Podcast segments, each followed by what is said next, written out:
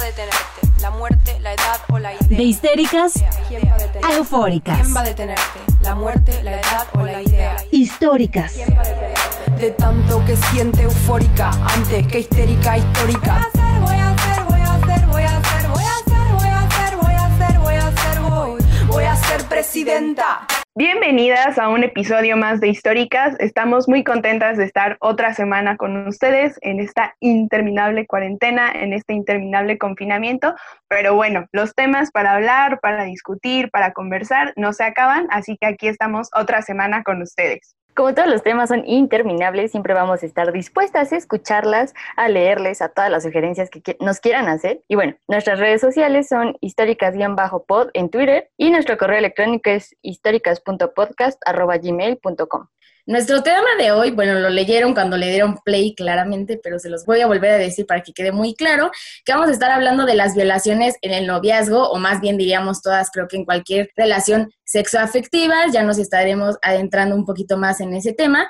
Y como histórica, vamos a tener una histórica súper chida que admiramos ya un buen. Y yo sé que eso decimos de cada histórica, pero de verdad ha habido mujeres increíbles y por eso siempre son la inspiración de este podcast. Vamos a estar hablando de Esperanza Brito de Martí. Y bueno, es Esperanza Brito Moreno, pero pues también el que sea de Martí, pues tiene sus razones, ¿verdad? Entonces vamos a estar también hablando de ella. Eh, así es, y entonces empecemos con el tema del día de hoy.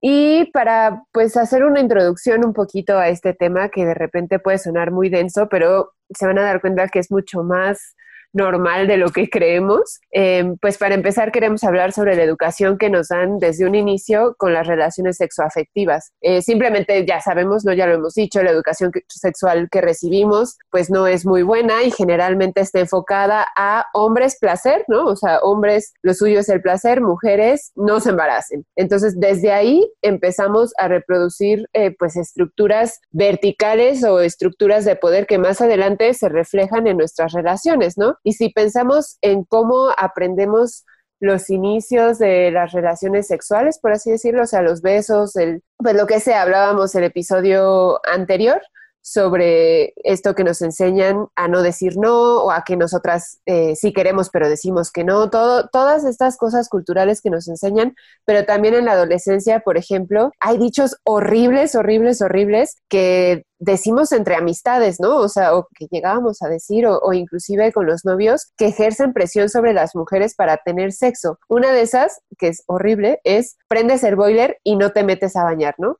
Y además generalmente se utiliza como para juzgar a una mujer, así como, ay, es que, y voy a decirlo, es calentahuevos. O sea, todas estas cosas que son, son expresiones que se utilizan para decir esta mujer que provoca a los hombres y a final de cuentas no, no tiene sexo con ellos. Bueno, si ella no quiere tener sexo, no tiene por qué tener sexo. Y también platicábamos de pues nuestros novios de la adolescencia y así, y que existía esta idea de las blue balls, que es que los hombres nos decían que si no tenían sexo les dolían los testículos. Y ahora ya como adultas ya decimos, bueno, no teníamos por qué tener sexo con ellos y si les dolían los testículos, una, era cosa de ellos, dos, se podían masturbar. ¿Por qué hay tanta presión hacia las mujeres, sobre todo hacia los, las adolescentes, en tener sexo? Y lo peor de todo es que esto no termina, que todas estas cosas seguimos pasándolas a nuestra vida adulta y pues no sé, yo he hablado con varias amigas que me cuentan historias y en, pues es que yo no quería, pero sí tuve sexo con el niño, ¿no? Y era, ¿y por qué dijiste que no? Pues es que ya estaba ahí, es que no supe decir no, es que, y, y no estoy diciendo como, ay, ¿por qué no dicen que no? Es su culpa, no, simplemente es la educación que nos han dado a través de los años de si ya provocaste, y pongo el provocaste entre comillas a un hombre,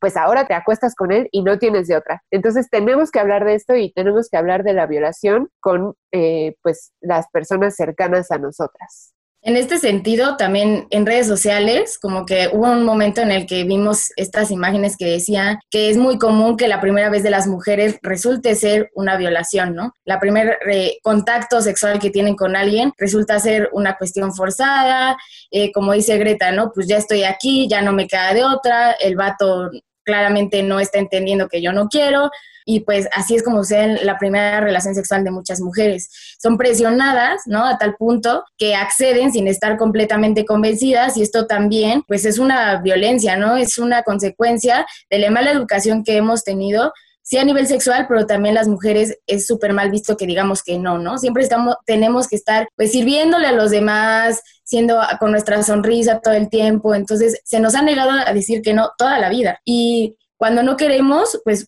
obviamente pues porque tu cuerpo se resiste, muchas veces no lubricas como deberías de lubricar, tu cuerpo está tenso y esto provoca que la que la primera vez duela y duela mucho, provoca dolor y pues si hablamos de que estas son las primeras experiencias sexuales de muchas mujeres, pues esto lamentablemente nos forma para el resto de nuestra vida, ¿no? Y si tu primera relación sexual fue así, pues es muy probable que el resto de tu vida sexual sea así, ¿no? Que no digas que no y que pongas como el placer de los hombres primero que el tuyo. Entonces creo que esto es muy común desde el primer momento en el que tenemos un contacto sexual y creo que pues esto está muy, muy, muy cañón. Y además, algo que yo bueno, una discusión que una vez me encontré en Twitter y que a mí me sorprendió bastante es que hay una gran diferencia entre el consentimiento y el deseo, ¿no? Porque en la primera vez, y hablemos en general de las experiencias sexuales, parece que no podemos concebir un abuso, una violación en, una relación de pareja porque hay un consentimiento, porque la mujer al final dice que sí, o quizá textualmente no dice que sí, pero cede, ¿no? A, que haya un, un contacto sexual. Pero hay una diferencia muy, muy grande entre decir que sí y desear el sí, ¿no? Y fue algo que, que, por ahí algunas personas que sigo en Twitter era algo que señalaban. Cuando tú lo deseas, tu cuerpo se presta a, ese deseo, ¿no? Actúa conforme a ese cuerpo, hay una lubricación, hay un deseo de la otra persona, entonces, digamos, la relación sexual puede transcurrir sin ningún problema y sin que, sin que signifique un dolor para la mujer, ¿no? Pero el consentimiento únicamente se queda en el sí, no atraviesa, digamos, esa línea, no hay un deseo y entonces la mujer a pesar de que dice que sí, puede sentir miedo, puede sentir dolor, terror, incluso como cierto rechazo, ¿no? A tener el contacto sexual. Entonces, yo creo que sí hay que empezar a cambiar también nuestro lenguaje y decir como, no, es que ya me dijo que sí, entonces no hay ningún problema en la relación sexual. Bueno, te dijo que sí, pero realmente deseaba, o sea, realmente deseaba tener ese contacto sexual contigo, es una discusión que, me parece muy importante, ¿no? Además de que cuando, cuando escuchaba yo, por ejemplo, las, las definiciones de abuso, eh, decía que era sin el consentimiento de la otra persona. Y creo que desde ahí está mal, ¿no? Desde, desde las definiciones propias que leemos. Tendría que ser sin el deseo de la otra persona y que nosotras como mujeres también privilegiemos nuestro deseo de, tener ese contacto sexual, ¿no? No nada más el consentimiento, decir que sí, porque muchas veces ese sí, además, se obtiene bajo presión, bajo chantajes, bajo frases, como, como decía Greta, ¿no? No es un sí genuino, no es un sí del que estemos completamente seguras. Sí, justamente esto, eh, no sé, tal vez me gustaría que cada una hiciera el ejercicio de cómo fue la primera vez que tuvo relaciones sexuales y si era un sí convencida o era un sí por presión social, una, presión social, dos, la presión de sus propias parejas y entonces nos encontramos con muchas mujeres que tienen sexo por primera vez porque es un demuéstrame que me amas. No es realmente porque ellas, como dice Dani, a mí, el día que Dani planteó esto del deseo, a mí sí dije, órale, sí es cierto, ¿no? O sea, sí decimos que sí, pero no es algo que deseamos, decimos que sí porque ya hay mucha presión y también hay esta, o sea, esta idea de que en las relaciones sexoafectivas o, o de pareja debe llegar al sexo en algún punto, ¿no? Entonces terminamos diciendo que sí como adolescentes, algunas inclusive como niñas, creo, cuando no sabemos a qué estamos diciendo que sí, inclusive. ¿no? Y entonces no lo deseamos, simplemente pues estamos ahí así como que con miedo y pues eh, muchas, por eso muchas mujeres, su primera relación sexual es traumática. Además de la presión social viene también lo de los contenidos mediáticos, que es algo en lo que nosotras hacemos mucho énfasis y puede que nos tiren de a locas, pero los medios educan, eso nos lo enseñan muy bien en la carrera. Y tenemos que considerar que de verdad los contenidos en los medios son muy importantes porque nos marcan y van marcando la forma en, que, en la que interactuamos nosotras y nosotros en, en sociedad. Y algo que ya me ha estado tronando mucho en la cabeza es esta telenovela de Rebelde y muchas otras, pero yo tengo muy presente la de Rebelde porque es la como la de la generación, de mi generación, que de verdad las relaciones están muy violentas porque nos enseñan a que el contacto físico entre hombres y mujeres es a través del sometimiento, o sea, que que te jalonean, que te forzan los besos, que se te ponen encima de ti, que lo más romántico es que tú no tengas decisión sobre tu propio cuerpo porque el hombre va a decidir lo que va a hacer contigo y eso es romántico. Suena súper exagerado, pero de verdad veamos detalladamente las partes más románticas, románticas entre comillas, entre las parejas de esta telenovela y se basan en eso, en que Diego sangolotea a Roberta o también Miguel sangolotea a Anaí y se pegan y se dan cachetadas. Es un sometimiento brutal el que tienen los hombres hacia las mujeres, de verdad. Les aconsejo, busquen así rapidito en YouTube escenas Diego Roberta y todas son muy violentas y Ana y, Miguel también son muy violentas y eso nos hace que normalicemos las violaciones en pareja, porque al final de cuentas son las parejas de la telenovela, o sea, no solo es una pareja, son las parejas protagonistas de una telenovela, y es muy alarmante que desde la televisión nos enseñen a normalizar este tipo de conductas y que obvio cuando nosotras nos, no queremos tener ese tipo de relaciones, nos veamos obligadas a llevarlo porque nos han enseñado desde chiquitas, desde los 11, 12 años, a que tenemos sí o sí tener esas relaciones porque aparte lo más erótico, porque también nos enseñan que lo erótico es lo violento físicamente, es a través de un sometimiento de nuestros cuerpos y que nosotras tenemos nula decisión sobre ellos. Entonces, es muy cañona adentrarnos en estos temas del abuso sexual en pareja y del abuso en general, porque los tenemos muy normalizados y por eso fuimos poquito a poco desglosando eso porque es demasiado complejo y es muy fácil que nos tachen de exagerados, pero de verdad es muy, es muy complejo este análisis y por eso lo desglosamos en tres episodios porque es muy denso y queremos que ustedes nos acompañen en todo esto y se den cuenta de que es muy difícil este tipo de situaciones y que al final no están solas, estamos todas aquí y todos los que quieran participar para apoyarnos a ir cambiando estas dinámicas. Sí, eso era algo que nos preocupaba mucho para este episodio, que dijeran qué exageradas, porque es algo que ha sucedido, ya hemos hablado de esto con uno que otro hombre y de repente sí responden qué exagerada eres, pero a final de cuentas es cómo nos sentimos nosotras respecto a las relaciones sexuales y cómo se sienten nuestros cuerpos. Entonces, para nosotras también es importante hablar de qué es una violación, porque tenemos esta idea de que, eh, nuevamente, esto que dice Frida es súper mediatizado, de que una violación siempre conlleva gritos y empujones y que a la mujer la atan de las manos o que inclusive no puede ver y que ella grita y dice no y araña y el otro le da una cachetada. O sea, tenemos ideas de una violación súper, súper violentas, ¿no? O sea, físicamente muy violentas, pero una violación no necesariamente tiene que, suceder con toda esta violencia física. Una violación, por ejemplo, puede suceder con violencia, con chantaje emocional, ¿no? E, el, el forzarte a través del chantaje emocional o a través de las palabras. Una violación simplemente es cuando tú no quieres tener relaciones sexuales y la otra persona decide que sí. Y entonces, de repente nos dimos cuenta que es muy común, inclusive en el noviazgo, eh, pues no sabemos en el matrimonio, pero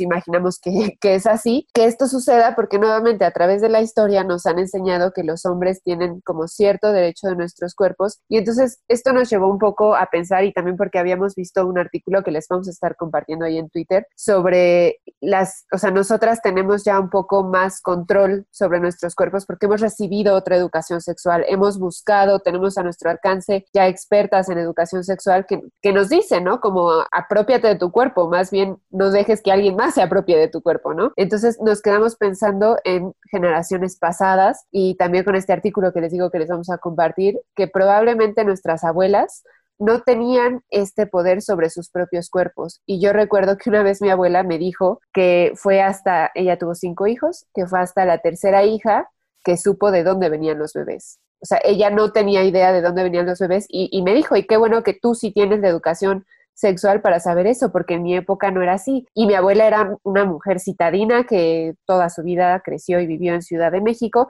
No quiero pensar mujeres en espacios rurales que se ven forzadas también a tener relaciones sexuales con sus esposos y que ni siquiera saben de dónde vienen sus embarazos, ¿no? Y eso actualmente, o sea, yo lo estoy poniendo en el contexto de mi abuela hace 60 años, pero pensemos en mujeres que actualmente siguen viviendo eso, o sea, cuántas de nuestras, nuestras antepasados o nuestros antepasados no fueron productos de violaciones dentro de un matrimonio. No estoy diciendo que en mi familia fuera así, pero estoy segura, y, es justo lo que dice el artículo que les compartimos, que eh, pues que así es en muchos lados. Algo que, a mí me empezó a hacer mucho ruido cuando eh, em, empezamos a hablar sobre este tema es que pareciera que cuando las mujeres decidimos eh, o aceptamos una relación de pareja, dígase de cualquier tipo, ¿no? Eh, de noviazgo, de matrimonio, e incluso relaciones abiertas, parece que estamos como cediendo nuestro cuerpo a la pareja, ¿no? Como que hay un pacto de control en el que tú te despojas de tu cuerpo y entonces ahora a quien le pertenece para su placer propio es a la pareja con, con la que decidas compartirte, ¿no? Y es algo que yo decía también con las abuelas, ¿no? Pensándolo un poco también en ellas em, y, en cómo quizá era la estructura o las relaciones que, mantenían con sus parejas, con, los abuelos, eh, pienso que para ellas tampoco había una opción de decir no, o sea, tenían que ceder siempre como al placer de, del hombre, a pesar de que a ellas no, no les generara ningún placer de otro tipo, ¿no? Porque existe como esta idea de que cuando el hombre tiene ganas, entonces la mujer tiene que prestar básicamente el cuerpo, tiene que poner el cuerpo para que el hombre sea quien obtiene placer, ¿no? Y digo, bajo ese discurso de, de poder y de, y de jerarquías en donde uno ejerce más poder que el otro, cuántas violaciones han sucedido, pero que nos cuesta justamente trabajo identificarlas porque, bueno, es mi esposo o bueno, es mi novio, ¿no? Entonces, implícitamente nosotras estamos reproduciendo ese discurso en el que una persona puede apropiarse de nuestro cuerpo para obtener placer a través de él y que ese placer se quede solo en una persona, ¿no? Que no sea compartido, que la decisión tampoco sea tomada entre dos y me parece que entonces tendríamos que también empezar a cuestionar las propias dinámicas que a veces nosotras reproducimos incluso inconscientemente, ¿no? Que exista una relación sexual cuando los dos lo desean. ¿no? Y si no, bueno, hay muchas maneras de obtener placer que no tiene que ser directamente con el cuerpo de tu novia, ¿no? Hablando específicamente de nosotros de mujeres, o de tu esposa, o de lo que sea de ti, ¿no? Puedes buscar de otra manera para dejar justo de ejercer poder, decisión sobre un cuerpo que no te pertenece. Y es que cuando deciden eh, de esta forma o de cualquier forma sobre tu cuerpo, pues básicamente es como si dejaras de ser mujer y dejaras de ser persona y te convirtieras en este objeto que el único objetivo que tiene es eh, darle placer al, al hombre, ¿no? Y te vuelves un accesorio completamente inanimado, ¿no? Que no importa si te duele, si te gusta, solo eres para darme placer porque hoy tengo ganas y tú básicamente dejas de importar. Y me parece muy importante esto que dice Dani, ¿no? O sea, el hecho de que sea tu novio, tu esposo, lo que sea, no quiere decir que tú te veas obligada siempre a tener ganas cuando él las tiene. O sea, creo que a veces en estas relaciones sexoafectivas dejamos muy de lado la comunicación, ¿no? La sana comunicación de decir, bueno, o sea, claramente ya somos personas de cierta edad que ya somos sexualmente activas y por lo tanto podemos tomar ciertas decisiones en cuanto a este tema, pero tomarlas siempre en conjunto creo que a veces es algo que se deja de lado, que, se, que la comunicación a veces solo se basa como en, ay, tengámonos confianza, ay, platiquémonos todo, pero la, la cuestión sexual queda completamente de lado. Y entonces pareciera que si tú tienes eh, novio y él tiene ganas, como, como que si se pasaran las ganas por Bluetooth, ¿no? Tú automáticamente tienes que tener ganas y pues no es así. O sea, eres un ser individual, independiente y tú tienes, o sea, todo el poder de decidir cuándo quieres tener relaciones y cuándo no. Entonces yo sí rescataría como también esta parte de comuniquémonos entre nosotros, ¿no? Digamos lo que nos gusta, digamos lo que no y digamos, si no tienes ganas y en tu relación, aunque digas que no tienes ganas, te forzan, no va por ahí. O sea, creo que debemos de estar con personas que acepten y nos acepten cuando digamos no, no quiero. Regresando a lo del chantaje emocional, porque lo hemos mencionado cada una de nosotras, pero queremos explicar bien, desarrollar por qué hacemos referencia al chantaje emocional, es que pareciera que nuestras emociones solo existen cuando tienen que chantajearnos, porque como ya lo dijo Nay, de repente nos sacan todo, nos deshumanizan, pero usan nuestras emociones para obtener lo que ellos quieren. En este sentido, yo lo veo primero en nuestra experiencia, en nuestra primera experiencia sexual, la prueba del amor. De cómo muchas mujeres han sido forzadas a través de ese chantaje como la prueba del amor. Eso en la primera experiencia sexual. Luego ya, si son pareja y ya han tenido muchos encuentros sexuales, está esta insistencia de que ya no me quieres, que ya no te gusto, que ya no me deseas, y empiezan con este tipo de chantaje emocional que nos orilla a, decir, bueno, está bien, date. Pero imagínense la gravedad del asunto en el que nosotras simplemente llegamos a un punto de hartazgo que decimos, bueno, ya, ya, haz lo que quieras, ¿no? Pero también está el otro sentido de que las mujeres llegamos a, a, recaer en este chantaje emocional cuando nuestra pareja no quiere y jugamos con su virilidad o lo retamos con su masculinidad, ¿no? De, ay, ya te cansaste, ay, no, que muy, muy, ay, pues para eso me gustaba. Entonces, también esto que dice Nay de aprender a escucharnos, aprender a comunicarnos y aceptar un no como respuesta de parte de quien sea, es muy importante para que estos abusos ya no sigan pasando y ya no tengamos que recurrir al chantaje emocional para algo que se supone nos debería dar placer. Entonces creo que hay que eliminar mucho lo del chantaje emocional porque al final de cuentas es una interacción física y que debe ser consensuada, como ya lo dijo Dani, para que ambas partes de la, o todas las partes involucradas disfruten esto que se supone debe ser uno de los mejores, una de las mejores experiencias que tenemos como pareja. Puede que sí, puede que no, pero ya dejemos de un lado el chantaje emocional y vayámonos a lo que tengamos que decir y disfrutar. Sí, creemos que la comunicación, y creo que a, través de todo este episodio lo vamos a estar diciendo, la comunicación en pareja es muy importante y sobre todo que rompamos estos tabúes que, que no nos enseñan a hablar, ¿no? O sea, que a las mujeres no nos enseñan a decir lo que estamos sintiendo, lo que queremos, lo que no queremos, que tal vez ahí también platicábamos que necesitamos un episodio de placer sexual femenino completamente aparte, ¿no? Pero que a las mujeres no se nos enseña todo eso y que tenemos que empezar pues a hablarlo en pareja, ¿no? Y algo, otra cosa que veíamos es que este tipo de eh, relaciones sexuales forzadas, si es que la palabra violación es muy fuerte para decirse al interior de una pareja que llega a suceder, eh, de las relaciones sexuales forzadas va acompañado de otro tipo de violencias. Ya bien decía Frida, eh, pues estas violencias emocionales, o bueno, el chantaje y la insistencia, pero también existe otra práctica que está muy de moda, que es que los hombres se quitan el condón sin consentimiento de la mujer o simplemente que quieren tener relaciones sexuales sin condón y sí lo dicen. Y entonces cuando las mujeres dicen no, o sea, un embarazo es lo de menos, ¿no? Pero además sí, mi cuerpo es el que va a cargar con un embarazo, ¿no? Qué chido. Y en dado caso, pues va a ser mi cuerpo el que va a cargar con un aborto. O sea, nuestros cuerpos cargan con esas consecuencias. Y entonces cuando los hombres deciden que quieren tener relaciones sexuales sin condón, y nosotras decimos no, hay veces que la respuesta es, me está haciendo infiel, pues te estás acostando con alguien más, ¿a qué le tienes miedo? Si tú y yo somos exclusivos. Y no tiene que ver con una cuestión de acostarse con alguien más ni nada, es simplemente como ya lo dije, ¿no? Que nuestros cuerpos tienen consecuencias, por así decirlo, mucho más allá de simplemente la relación sexual. Y bueno, eso pensando en un embarazo, pero también pensemos en enfermedades de transmisión sexual. Eh, no sé si no se hacen exámenes con sus parejas, que es otra cosa que les aconsejamos, ¿no? Que cuando tengan una pareja estable y aunque no la tengan, se hagan exámenes de enfermedades de transmisión sexual porque uno nunca sabe. Entonces, para nosotras es una violencia muy fuerte que un hombre se quite el condón sin el consentimiento de su pareja. Y si sus parejas hacen eso, lamento decirles que eso también es una violación porque están introduciendo algo en, ustedes, por así decirlo, perdón por lo grotesco,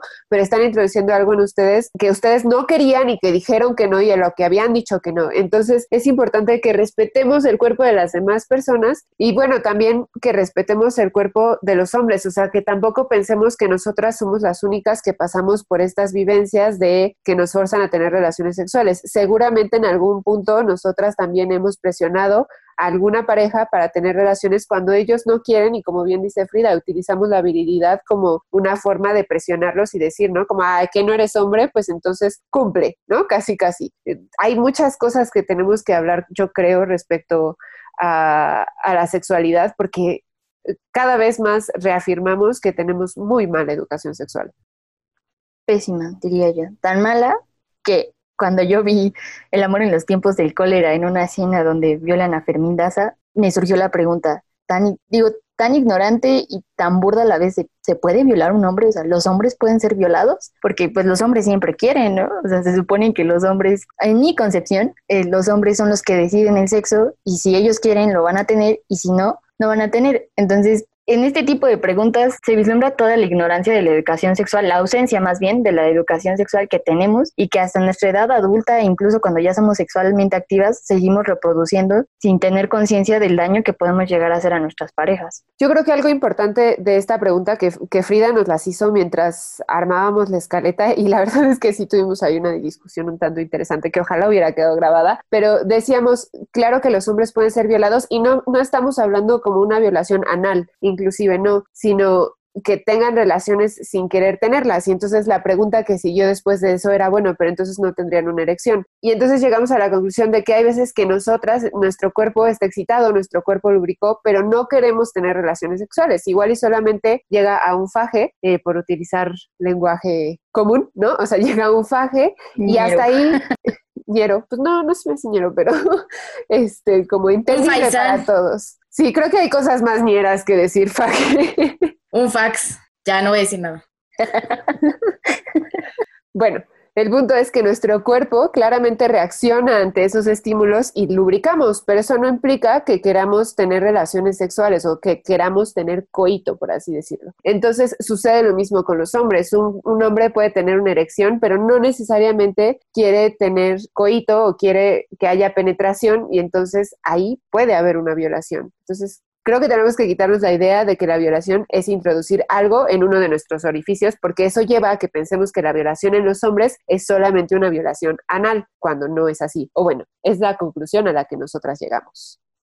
Sí, cuando empezamos a armar la escaleta también dijimos como, bueno, o sea, ¿cuántas personas no habrán aceptado el tener relaciones solo por decir, ay, ya, mira, me tardo más en, en, que él o ella me esté insistiendo y yo sé que no va a dejar de insistir. Entonces, para mí resulta como más agotador estar diciendo que no, que no quiero, que no quiero y prefiero para acabar más rápido decir, ay, bueno, sí, ya. Y entonces ahí quedarte este, esperando a que él o ella terminen y tú, ah, bueno, sale, bye, cuídate, ¿no? O sea, eso también es una violencia muy grande y la discusión a la que también nosotras llegamos fue, yo creo que eso es muy común, ¿no? El aceptar por no discutir, el aceptar por no entrar en conflicto, el aceptar para ya quitártelo, en nuestro caso, ya quitártelo o quitártela de encima entonces, creo que también es algo que deberíamos de reflexionar, ¿no? Creo que esto a veces no lo tomamos como violencia, ni siquiera se habla de este tipo de temas. Hace apenas unos años yo leía un artículo que hizo Greta, que también se los vamos a dejar por ahí, que a mí me voló la cabeza, ¿no? Porque en mi radar nunca estaba el hecho de que los novios también violan o las parejas este, sexoafectivas también violan. Entonces, nos han hecho creer, como también dijimos en el episodio pasado,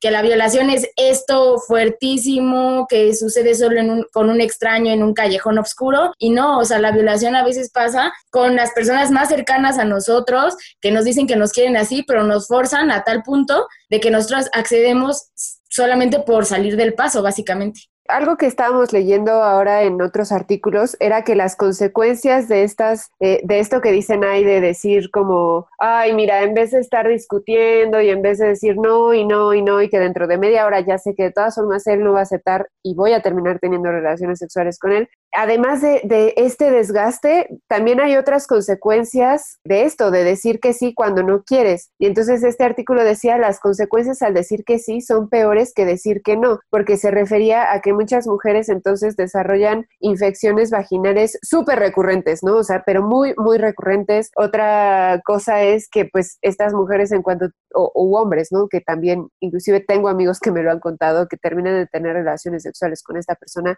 y vomitan. Entonces, nuestro cuerpo nos está diciendo algo, o sea, cuando el cuerpo actúa de esta forma, y, inclusive mentalmente, ¿no? O sea, estar pensando como en eso que sucedió y decir, algo ahí estuvo mal. Y que no solamente es físico, sino que también llega a ser mental, ¿no? Que estamos constantemente pensando y pensando y pensando, algo ahí estuvo mal. Y fue algo así lo que a mí me sucedió y por eso me atreví a escribir el artículo, porque después de esa experiencia yo estuve pensando, eso no fue normal, eso, ¿por qué me algo de esto, de lo que pasó ayer me tiene muy incómoda, ¿Qué, ¿qué es lo que me tiene incómoda? Y no pude dejarlo durante meses y fue hasta que un amigo me dijo, tienes que escribir eso, ¿no? O sea, tienes que escribir lo que pasó porque como me lo describes fue una violación. O sea, fue un hombre también el que me ayudó y un artículo académico los que me hicieron ver, esto no está bien, pero era algo que estaba dando vueltas en mi mente. Entonces, si algo los tiene incómodos o incómodas físicamente después de tener relaciones sexuales, cuestionen un poco las prácticas sexuales que están teniendo y si quieren seguir teniendo ese tipo de prácticas sexuales y si no, alcen la voz y digan que no, pero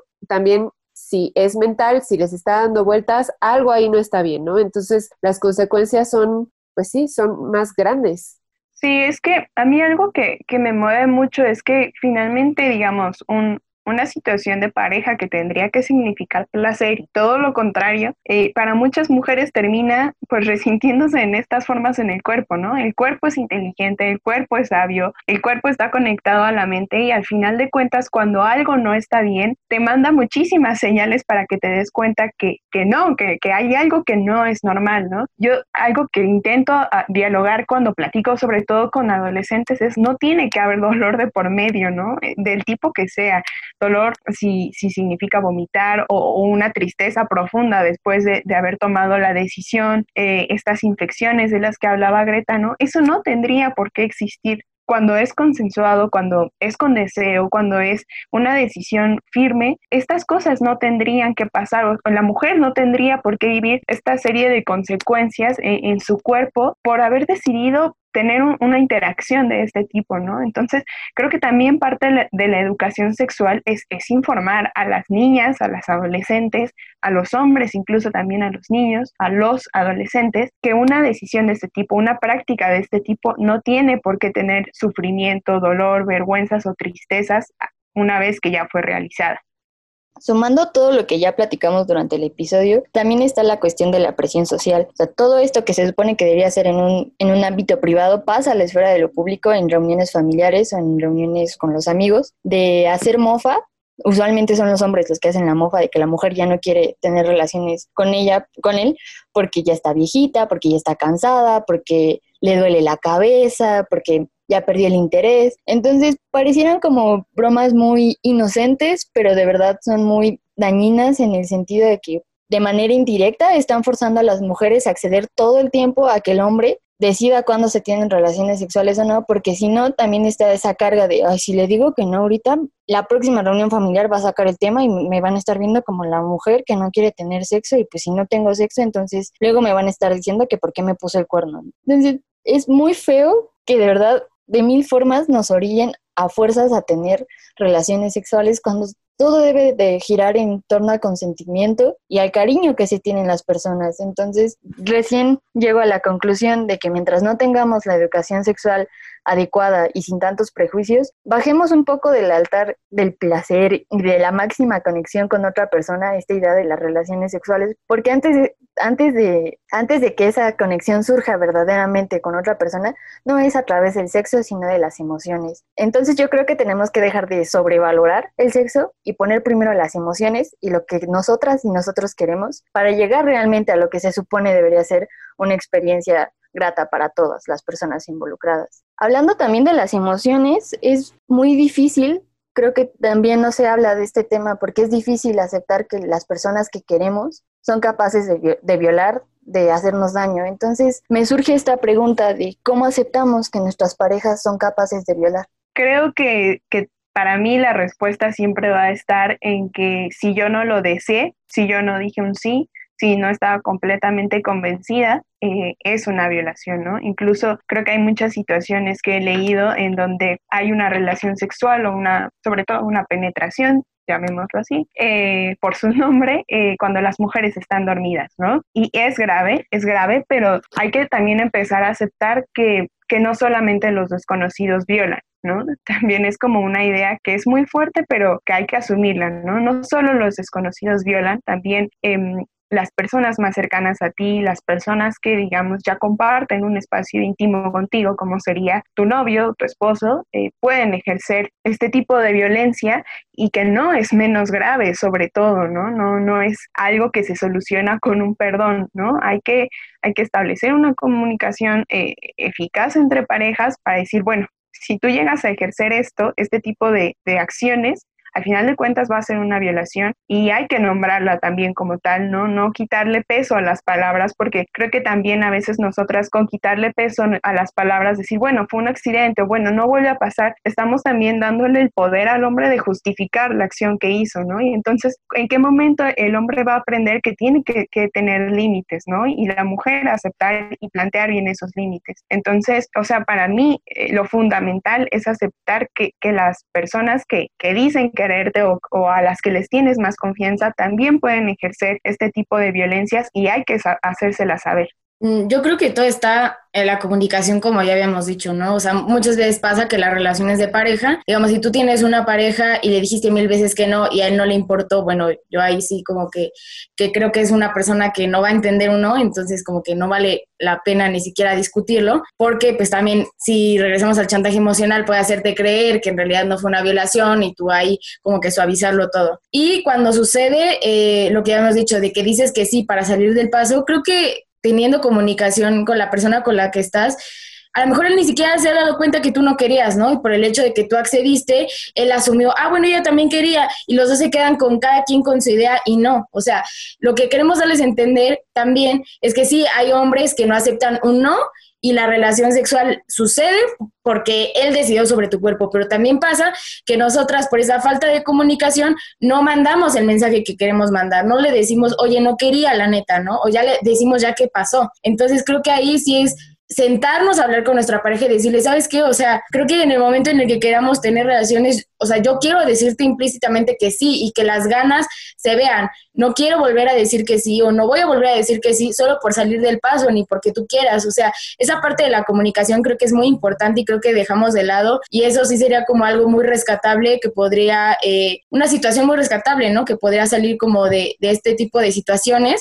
Y otra cosa que también hay que tener en cuenta es que, sobre todo los hombres, no estoy diciendo que nada más ellos, pero sobre todo los hombres, su educación sexual principal pues ha sido el porno, ¿no? ¿Y qué te enseña el porno? Que aunque la mujer se resista, pues eso es lo padre, ¿no? Eso es lo, lo sensual, ¿no? Lo, así debe de ser una relación sexual. La mujer resistiéndose y el hombre, eh, pues haciéndole de todo, ¿no? Entonces, esa parte creo que también es muy importante, tener en cuenta que así se han educado los hombres, sobre todo en gran parte en la cuestión sexual, y pues tendríamos que reestructurar todo eso, ¿no? Enseñarles a los niños desde más chiquitos que eso no es una relación sexual y que el consentimiento no es nada más, como ya decían al principio, que tú estés ahí, aunque estés completamente ya desnuda, las mujeres pueden seguir diciendo, no, ¿sabes qué? No quiero, no se me antoja, ya, ya lo pensé mejor y no estoy preparada todas esas cosas, ¿no? Y las mujeres también que, que pensemos en decir no, aunque es una palabra que nos ha sido negada toda la vida. Irónicamente, ¿no?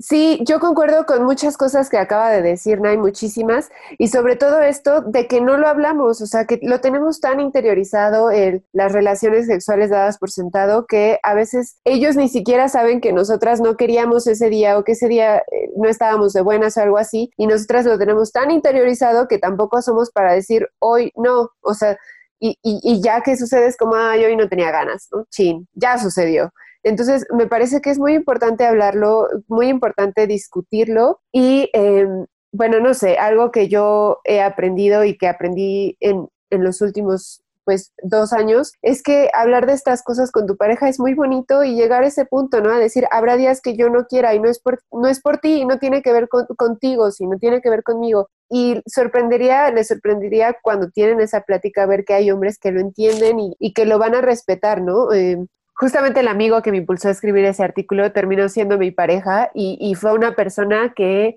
eh, pues me enseñó mucho a hablar de este tipo de cosas, ¿no? O sea, y entonces quiero decirles, hay hombres que sí entienden de consentimiento, hay hombres que sí entienden de deseo, hay hombres que sí respetan nuestros cuerpos y me gustaría, o sea, como poniendo ese tema al lado, ¿no? Saltando al siguiente, esto que antes de que se me olvide, que decía Nay, de tener relaciones sexuales con nosotras cuando estamos dormidas, no es aceptable. En ningún momento ustedes están diciendo que sí. Si sus parejas, si ustedes despiertan a mitad de la noche porque su pareja quiere tener sexo, además a mí me parece algo como muy egoísta porque es poner tus necesidades antes de la otra persona, ¿no? Porque la otra persona está dormida, como porque tus necesidades van antes. Entonces, ahí hay otro como punto, otro foco rojo muy importante. Y en dado caso de que esas prácticas a ustedes les parezcan aceptables, también está bien siempre y cuando se hablen con su pareja. Y hace rato hablábamos como de no violencia en las relaciones sexuales, pero entiendo que también hay personas que tienen prácticas un poco más rudas, por así decirlo, ¿no? O sea, hay a quien le gusta que la ahorquen, hay a quien le gustan las nalgadas, hay, hay de todo, ¿no? En este mundo. Y entonces si les gusta que las despierten a mitad de noche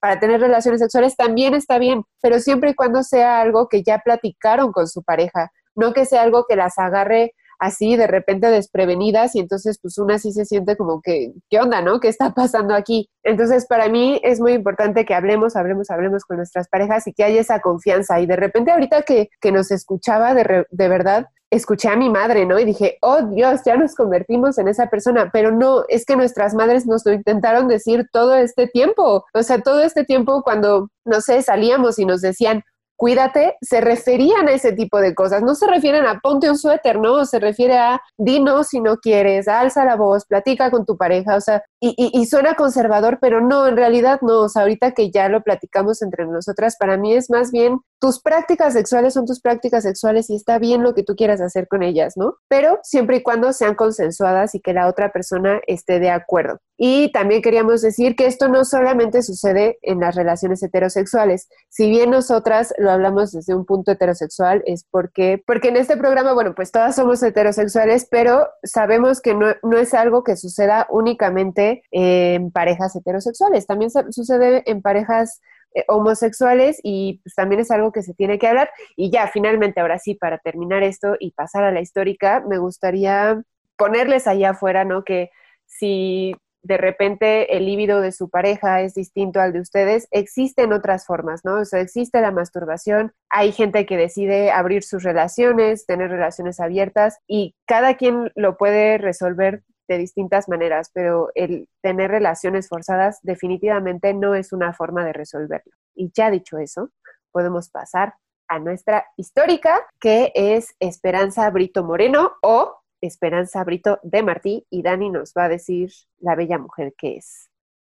Prefiero referirme a ella como Esperanza Brito Moreno porque el de Martí creo que es algo que definitivamente no queda con la personalidad de este mujerón, mujerón que les voy a platicar. Esperanza Brito Moreno nació en la Ciudad de México en 1932. A grandes rasgos, y digo a grandes rasgos porque lo que hizo sobre todo para el feminismo de los 70 fue magnífico, es una carrera gigante, pero bueno, a grandes rasgos, lo que ella hizo fue periodismo, eh, los primeros inicios, digamos, del periodismo feminista, fue activista mexicana y sobre todo en pro de los derechos sexuales y reproductivos. Por eso también fue que decidimos traerla a este episodio, porque ya desde los 70 había mujeres haciendo señalamientos a, los derechos reproductivos, ¿no? A la autonomía del cuerpo femenino. ¿Por qué nos pareció tan increíble esta mujer cuando empezamos a platicarla y una vez que, yo leí sobre ella me voló la cabeza? Porque ella a sus 35 años decide terminar con estas labores que, se le daban a la mujer de los 70, ¿no? La crianza, el cuidado de la casa, el cuidado del marido, eh, procurar a la familia. Entonces, bueno, ella se dedicaba antes de empezar a ejercer como periodista y como activista a la crianza de dos hijas y de dos hijos. A los 35 años, en palabras de ella, decide tomar el camino propio de su existencia. Así lo definía eh, la gran esperanza. Ejerció el periodismo de forma indeterminada. De hecho, fue la directora de la revista, de varias revistas feministas. Sí es reconocida como una de las mujeres más emblemáticas para el feminismo de los 70 y esto creo que fue para mí como una cachetada feminista de decir, ¿por qué no la conocías? tienes dos años nombrándote feminista, Daniela, y no conocías aún a esta gran mujer, ¿no? Representante del feminismo mexicano de los 70. Em, fue una mujer increíblemente tenaz con el tema de los derechos sexuales y reproductivos, siempre impulsando movimientos, protestas, eh, publicaciones desde las revistas que, que se relacionaran a esto y que informaran a las mujeres sobre los derechos que tenían sobre su propio cuerpo. Junto con otras mujeres, impulsó la ley, por ejemplo, de la maternidad libre y voluntaria, ¿no? Y imaginarnos a esta mujer que, que salió de su casa y que decidió dejar la maternidad, digamos, en, en, un lado no tan prioritario hablando por una maternidad libre y voluntaria, a mí me voló la cabeza, ¿no? Eh, despegarte de, de, esas tareas que socialmente se te habían asignado y empezar a hacer todo lo contrario, algo contestatario a, a, ese mandato social es increíble. Además, bueno, como su papel como activista, encabezó marchas para condenar la muerte por aborto, ¿no? Es,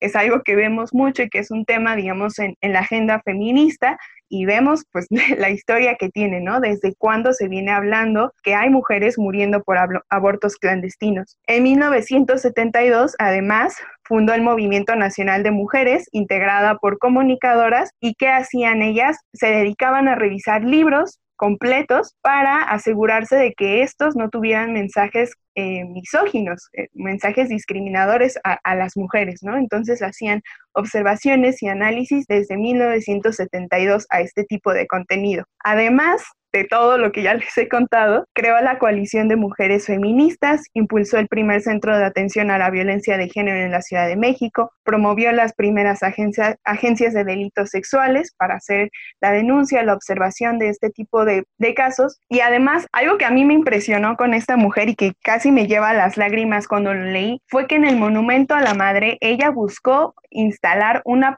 una placa que decía, a la que nos amó antes de conocernos, y también una segunda placa que tenía la consigna, porque su maternidad fue voluntaria. Era, es una mujer increíble para mí en la historia del feminismo mexicano, teniendo, digamos, este tipo de intervención pública, ¿no? Y, y además, sobre todo, por, por poner en la agenda feminista eh, los derechos sexuales, reproductivos desde hace tantos años, ¿no? Que incluso pienso si esta información, si este tipo de mujeres hubieran sido más eh, conocidas, más su, su, conocimiento hubiera sido más divulgado, pues eran mujeres a las que incluso mi mamá ya hubiera podido tener acceso, ¿no? Pienso en lo diferente que hubiera sido si, si este conocimiento hubiera sido público, si estas mujeres hubieran sido reconocidas, cómo hubieran cambiado incluso la historia de nuestras madres, ¿no? Porque desde hace mucho se vienen hablando estos temas, desde hace mucho hay mujeres poniendo eh, en la agenda estos temas y bueno, hasta ahora las reconocemos, pero, pero creo que siempre, o, o en históricas por lo menos, creo que siempre